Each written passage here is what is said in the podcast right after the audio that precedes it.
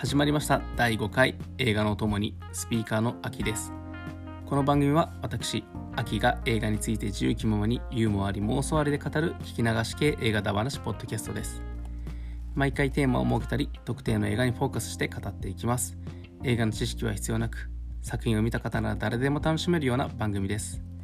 基本ネタバレありで話しますのでまだテーマになった映画見られてない方は見た後に聞かれることをお勧めします。それではよろしくお願いします。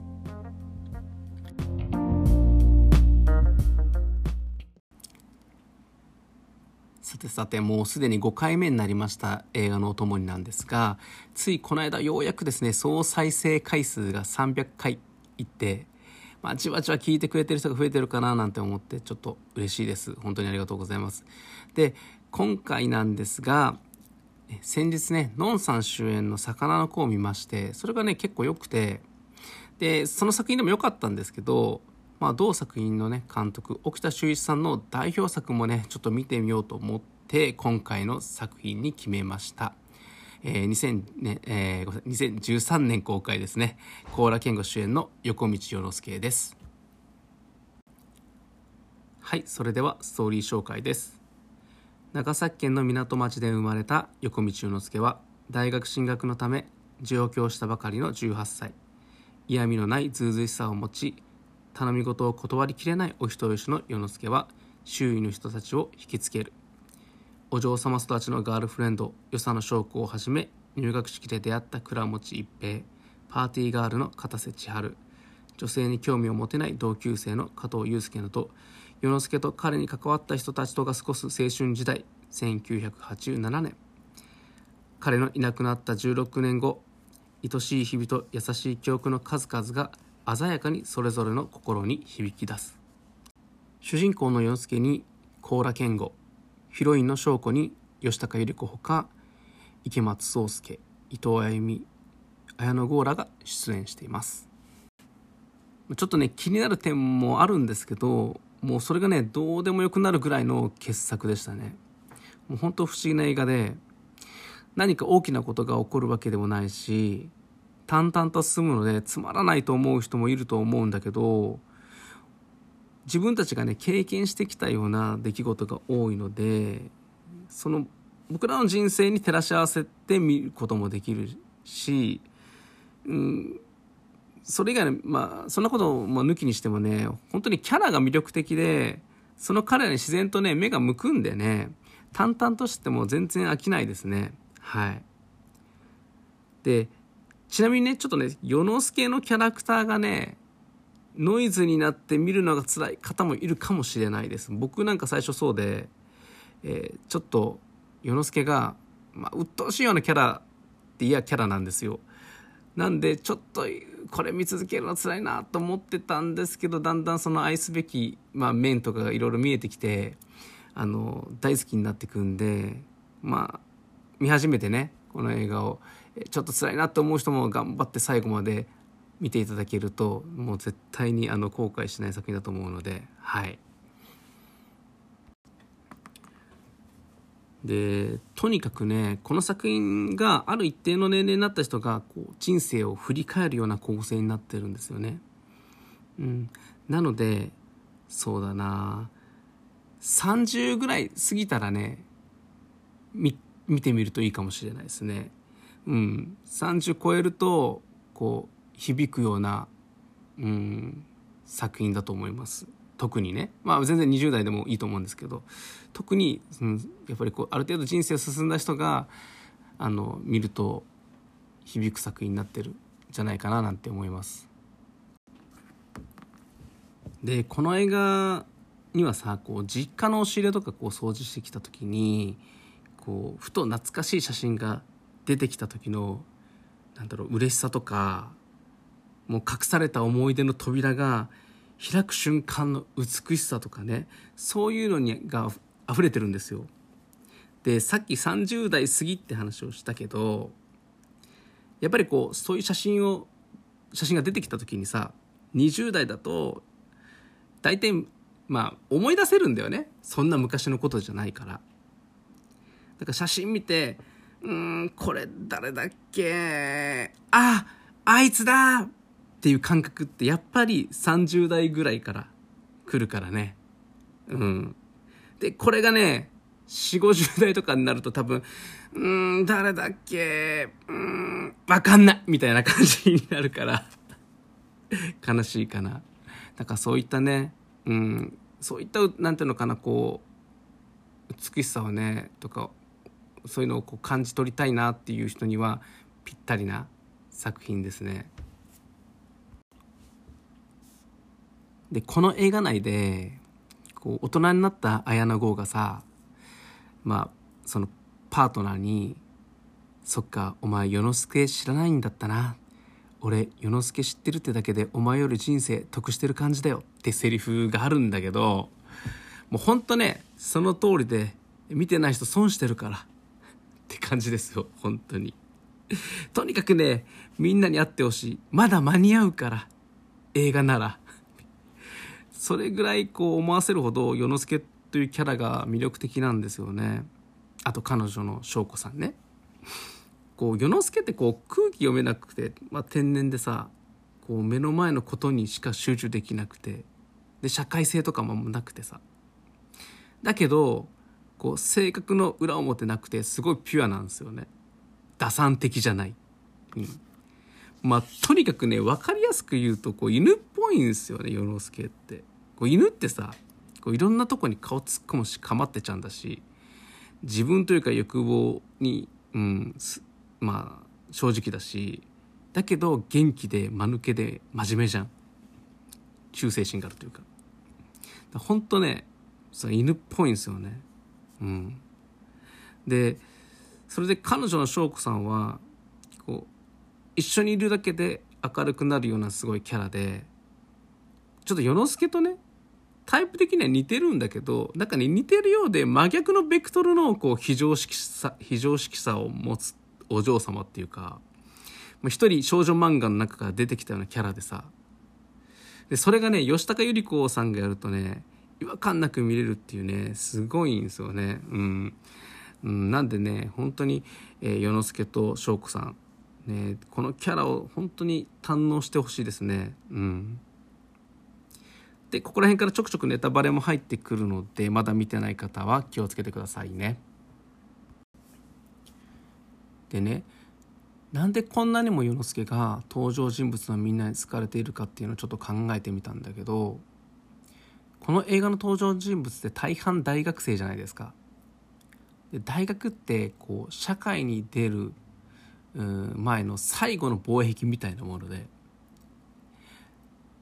この頃ってさやっぱり、えー、学生っていろんな不安を持つじゃないですか。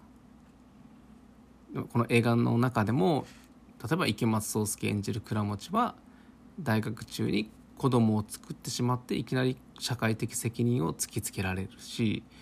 で大学辞めてもねサンボサンバ部の人は誰一人関心ない感じだし綾野剛を演じる加藤っていうのは、まあ、同性愛者というねまだその当時社会的にこう正しく、えー、理解されていなかったしうんなんだろうなこう認められてなかったものなのでやっぱりそのことにすごく不安を感じてるキャラクターだったし伊藤歩演じるのはこうパーティーガールというねこれもちょっと社会的にはあまり良い目で見られない職業職業って言っていいのかな、まあ、ものだし。だけどこうその後の母親との感じを見るとねやっぱりど田舎から出てきてまあ多分就学するお金とかもなくてなんとかこう自分の裁量でのし上がっていこうっていう感じの人物じゃないですか。うん、だけどこうまあ、母親がね出てくるあたりの描写でこう周りにどう思われてるかっていうのをすごく気にするような感じがするしさやっぱり不安に感じてる感じが出てき出てるさ、うん、で世之助ってさこういうねこう不安な人物に変にうるさくアドバイスだったりとかさ熱っぽくこう応援することもなくただそっと寄り添ってくれるだけなんですよね。まあまあペットっぽいって言ったらペットっぽいなんだけどもうただいることでなんだろううんうんとこう話聞いてあげてこう自然と彼らの次の一歩が出るまでこう寄り添ってくれるっていうスタンドバイミードラえもんじゃなくてスタンドバイミー世之助みたいなさ それでさこうさっきもこう世之助はこう社会性がなくて打算的じゃないって話もちょっと出たけどやっぱりこう人って社会性を身につけるとまあ打算的にななってきやすいじゃないですか。こうわ例えばね分かりやすくこう対照的なキャラでちょっと話すと同級生役同郷のね同級生役にこうえ江本佑さん演じる小沢小沢っていうのがいたんだけど彼はもういかに自分の将来に利益があるかどうかでいろんな人にこうアプローチしていくじゃない。だけど世之助って全然違くてもう倉持がお金貸してって言ったらすぐ金貸すし加藤がカミングアウトしてもう友達として居づらくなったらいいよみたいなこと言ったらすぐに「えなんで？スイカ食う?」みたいな。なんかこう。ね。もうこうやってさもちろんこう世之介はこう彼らの不安をこう解消するのと同時にやっぱりうん精神的にこう成長させているんだと思って。例えばこう倉持にはこれから家族3人でさ生きていく覚悟を持たせるというか決めさせるっていうかで加藤にはやっぱ同性愛者としてまあプライドを持って生きていく覚悟とかね。うん。であと彼女の翔子さんももちろん成長させててまあこれは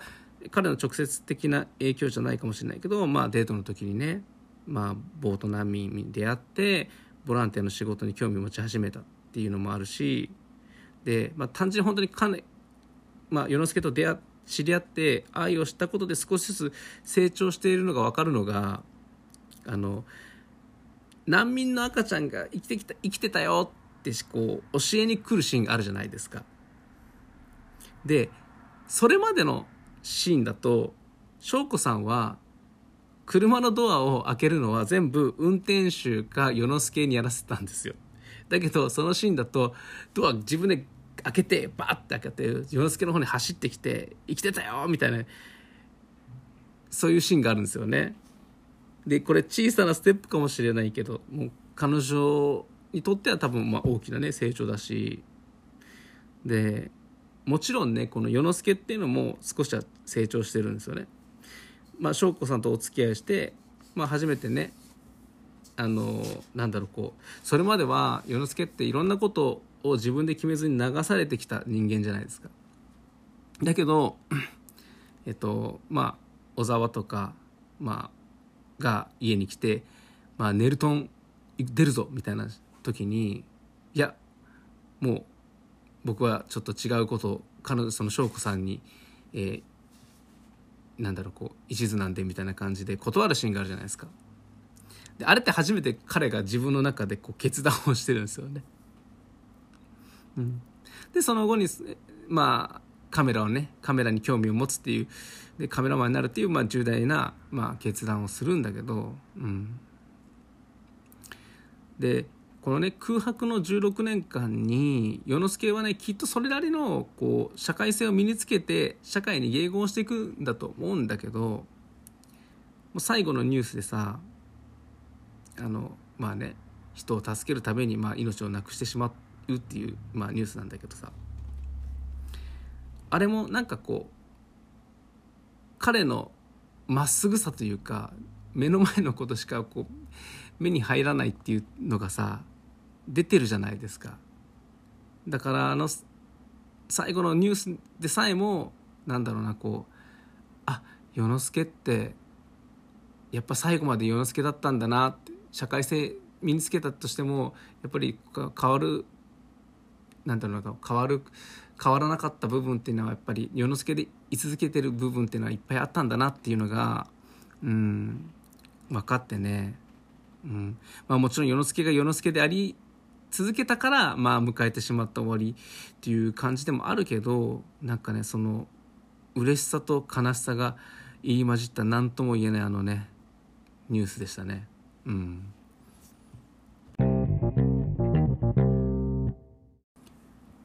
この映画ね大好きなシーンがてんこ盛りなんだけど改めてねこう思い出すと僕の好きなシーンってやっぱりストーリーの細かい部分まあ伏線というほど伏線でもないんだけど、まあそういったものが回収された場面が多くて、例えばね、序盤、倉持がさ、ゆいと付き合ってるのがバレて、で、世之助に親しくなるために呼び捨てで名前を呼ぶことにしたみたいなね、そういうセリフがあるじゃないですか。で、このシーンが、何気ないシーンだけど、このシーンがあるからさ、後に翔子さんと世之助がこう呼び捨てで名前を言い合うシーンがより感動的になるじゃないですか。あれあのシーンも僕大好きなんだけど、まあ、倉持のシーンで行った後ねこう倉持が娘の恋人にさ18歳で人生決めどうするっていうセリフを放つシーンがあるけどあれもねやっぱり倉持の大学時代の倉持の姿と重なるシーンだし多分倉持ってさこう大学退学してから就職先が不動産ブローカーっていうのだったじゃん。で多分これからバブル崩壊をする日本で絶対大変な人生を歩んできたはずじゃんそんな職業だからだからさあのシーンはね結構答えるんですよね。うん。あとそうだな。うん。世之助がさ昔の彼女まあ演じてるのはね、まあ、俺たちの黒川芽衣っていうね 糸道平。井ずっと気になっちゃってんだけど。まあその、まあ、昔の彼女にねこう聞くシーンがあるじゃないですか。自分が死んだらみんな悲しんでくれるかなみたいな。そしたら彼女が「笑うんじゃない?」みたいなって言うじゃないですかで 倉持も加藤も彼を世之助をね思い出す時は結構みんな笑ってるんですよね。うん、でまあ唯一ね死んだことを知ってあまあ伊藤歩は知ってるけど、まあ、まあ、死んだことを知ってるさ翔子さんもタクシーのシーンでさ昔を思い出して笑うじゃない昔のあの2人の姿を街中でこう見かけるっていうか思い出しちゃってさ。あのタクシーのシーンやばかったもんね僕。もう本当に。あれいいシーンだわとか思いながら。あとまあ翔子さんで言ったらやっぱりハンバーガーのシーンね。うん。なんかこう後半ね日本に帰ってきたまあ翔子さんが日本に帰ってきて友人とその娘さんと良さげなレストランで食事するシーンがあるじゃないですかであそこでねお肉をパンに挟んで食べちゃうのとかさその前半のハンバーガーショップで初めてデートするダブルデートするシーンをねやっぱりこう浮かん思い出しちゃうじゃない。うん、こうやっぱりさこう人ってある人を好きになってその人がやってた癖とかさなんかまあ趣味趣向とかそういうのがさ自分にもまあ、こう染みついちゃうじゃん。で結果その人を嫌いになって別れね本当に別れるとしてももう自然と身についちゃってるものだからそれ抜けなくてさで逆もうだんだんだんだんもうそのその癖っていうのがその彼から相手から来たものかどうかもよく分かんなくなるじゃん。うん、でその結局人同士ってそのその人の人生からいなくなってもどっかしらで存在してるっていうね。まあそれがね嬉しさなのか悲しさなのか分かんないけどそういうなんか染み人が染みついちゃってるシーンっていうのはすごく、うん、好きですね。あとまあ大好きなのはやっぱりラストシーンですよね。もうもうラストシーンも本当にもう 大好きで。特にさこう世之助の実家から写真がこう送られてきてさこう翔子さんの記憶の扉がバーンと開く感じがものすごく好き。まあバーンっていうかもうじわじわなんだけどその写真のシーンもさまずさこう最初から見せずにこうまず露出オーバーの白飛び写真から見せて次にこう適正写真の美しい写真が出てくるじゃないですか。あれやばかったですよね。こう徐々にじわじわ記憶が戻ってさタイムスリップしていく感じがやばかったですね。うん。でそしてその後のバス停のシーンでさ翔子さんがこう私見送られるのが苦手なんです。だから世之助さん見送ります。行ってらっしゃいってさやるじゃん。でこの「いってらっしゃい」ってさまあ世之助がねこのあと人生をこうまあ世之助この後の人生でねこうカメラマンになるという夢に向けて書き出すためのこう夢に向かっていってらっしゃいっていうのもあるし、まあ、映画内だとわからないけどあの写真が開封されずにそのままっていうことはさあれが最後の別れかもしれないんじゃないですか。で2人が最後に交わした言葉が「いってらっしゃい」なんですよね多分でそういう悲しさもあるというかそしてそのなんだろうな一連のラストが失踪していく世之助という彼がね16年間というタイムリミット付きのね人生を走り始めるスタートラインっていうわけじゃないですか。もうなんだろうこう写真を知った楽しさとか未来への希望と同時に僕らは悲しさを持ち合わせながらあれを見てるわけじゃないですか。もう何とも言えない気持ちになってね。まあすごいイラストでしたね。うん。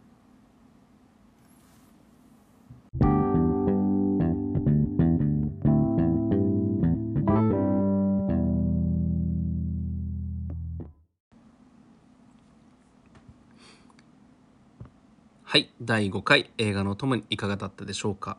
本当ね横道世之助素晴らしい作品で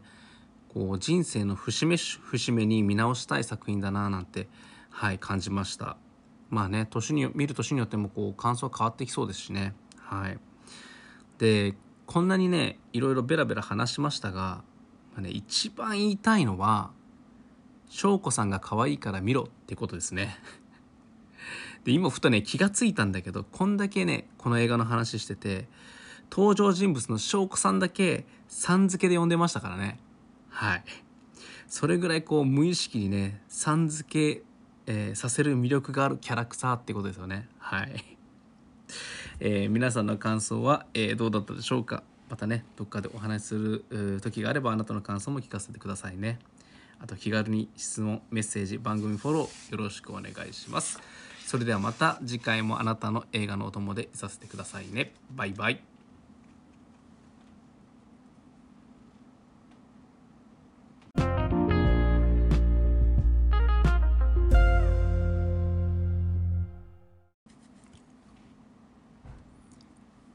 はい、アフタートークです。はい、今回の作品がね、比較的まあ、え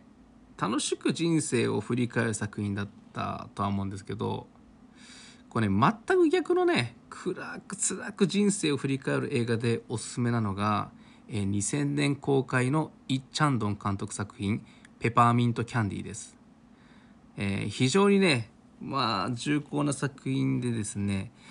何だろう。うんすごい落ちる作品なんですごいこう体調のいい時に、えー、見るといい作品かなと、うん、1日2回これ連続で見ると多分、うん、うつ病かなんかになるんじゃないかなっていうぐらい。うん、なんで気をつけてくださいね。はい、でまあ、えーと、この映画の舞台も1979年、えー、からですね、えー、99年の20年間の韓国が舞台なのでまあ世之助の、まあ、時代ともね少しだけちょっとかぶってるんで、まあ、対比的にもまあ面白いかなとはい、思ってちょっと上げさせてもらいました。えー、うん。内容は説明が難しいんで、ググってくださいもうね、この作品の翔子さんがもう大好きになってしまって、もう友達とね、大好きな翔子さんベスト3みたいなことをやったんですけど、えー、ここでもね、ちょっとやりたいと思います。もう、個人的に、えー、大好きな翔子さん、ベスト5ですね。はい、やりたいと思います。えー、まず、第5位。ちゃんと洗濯物を畳めない翔子さん。えー、えっ、ー、と、これね、翔子さんが与之助に、与之助の家に行った時に、なんか、最初与之助が、こう、洗濯物を畳んでるさ、自分でね。で、でそれをまあ、翔子さんが、畳んであげるんだけどあの普通にこう丸めておくみたいなね。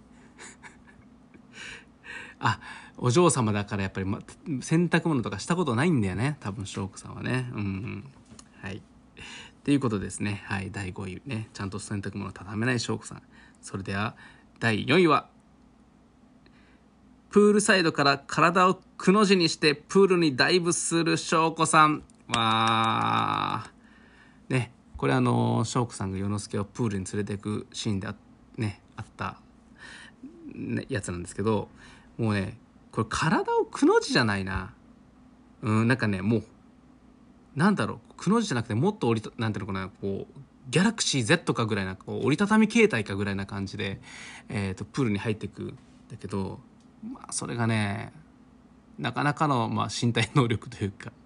可愛いんですよね。うん。はいでは次からですね、えー、ベスト3ですね。はい。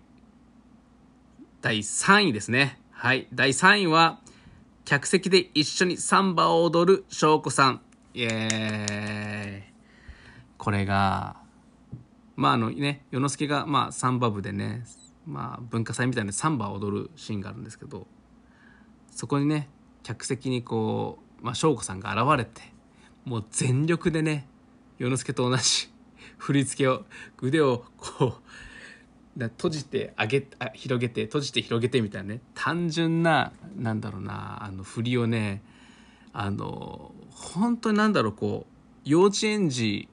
のなんか泳ぎ会ぐらいな感じで本当に全力でやるんですよね。あれがめちゃくちゃ可愛くてうん。もうね最高でしたねあのシーンは。はい。では2位ですね。第2位は貝アレルギーなんですよって切れるショークさんですわーこれはあの、まあ、翔子さんがね、えー、世之助と一緒に世之助の実家に行って実家地元の友達と一緒に遊んでその後にね、えー、2人でいる時にあの翔子さんが「今日遊んだ友達の中に昔の彼女いましたよね」みたいな。で世之助「えそんな言ってないのになんで知ってんの?」みたいな「いや女だったら誰だって分かります」みたいな感じになってで私それに何て言うのかな気づいてあの寂しいっていう、私寂しいんだっていうアピールをしてたのになんで気づかないんですか？みたいな。で世之助が「えそんなアピールしてたんだしてたの?」みたいな感じになるけど「してましたよ」っつってあのビーチに行った時にこう「世之助さんあっちの方にあっちの方でサザエのつぼ焼き売ってる」みたいなこと言いましたでしょみたいな「うん」みたいな。私貝アレルギーなんですよみたいな。そのさ。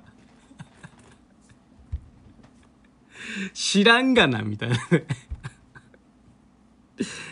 よくわからない切れ方っていうね。本当に可愛いですよね。はい。はいそれではまあ栄光の第1位なんですけど。はい。えー、第1位は世之助の告白が恥ずかしくてカーテンにくるまる翔子さんです。わあまあこれはねもう説明戦でもね皆さん分かると思いますけど。はい。もう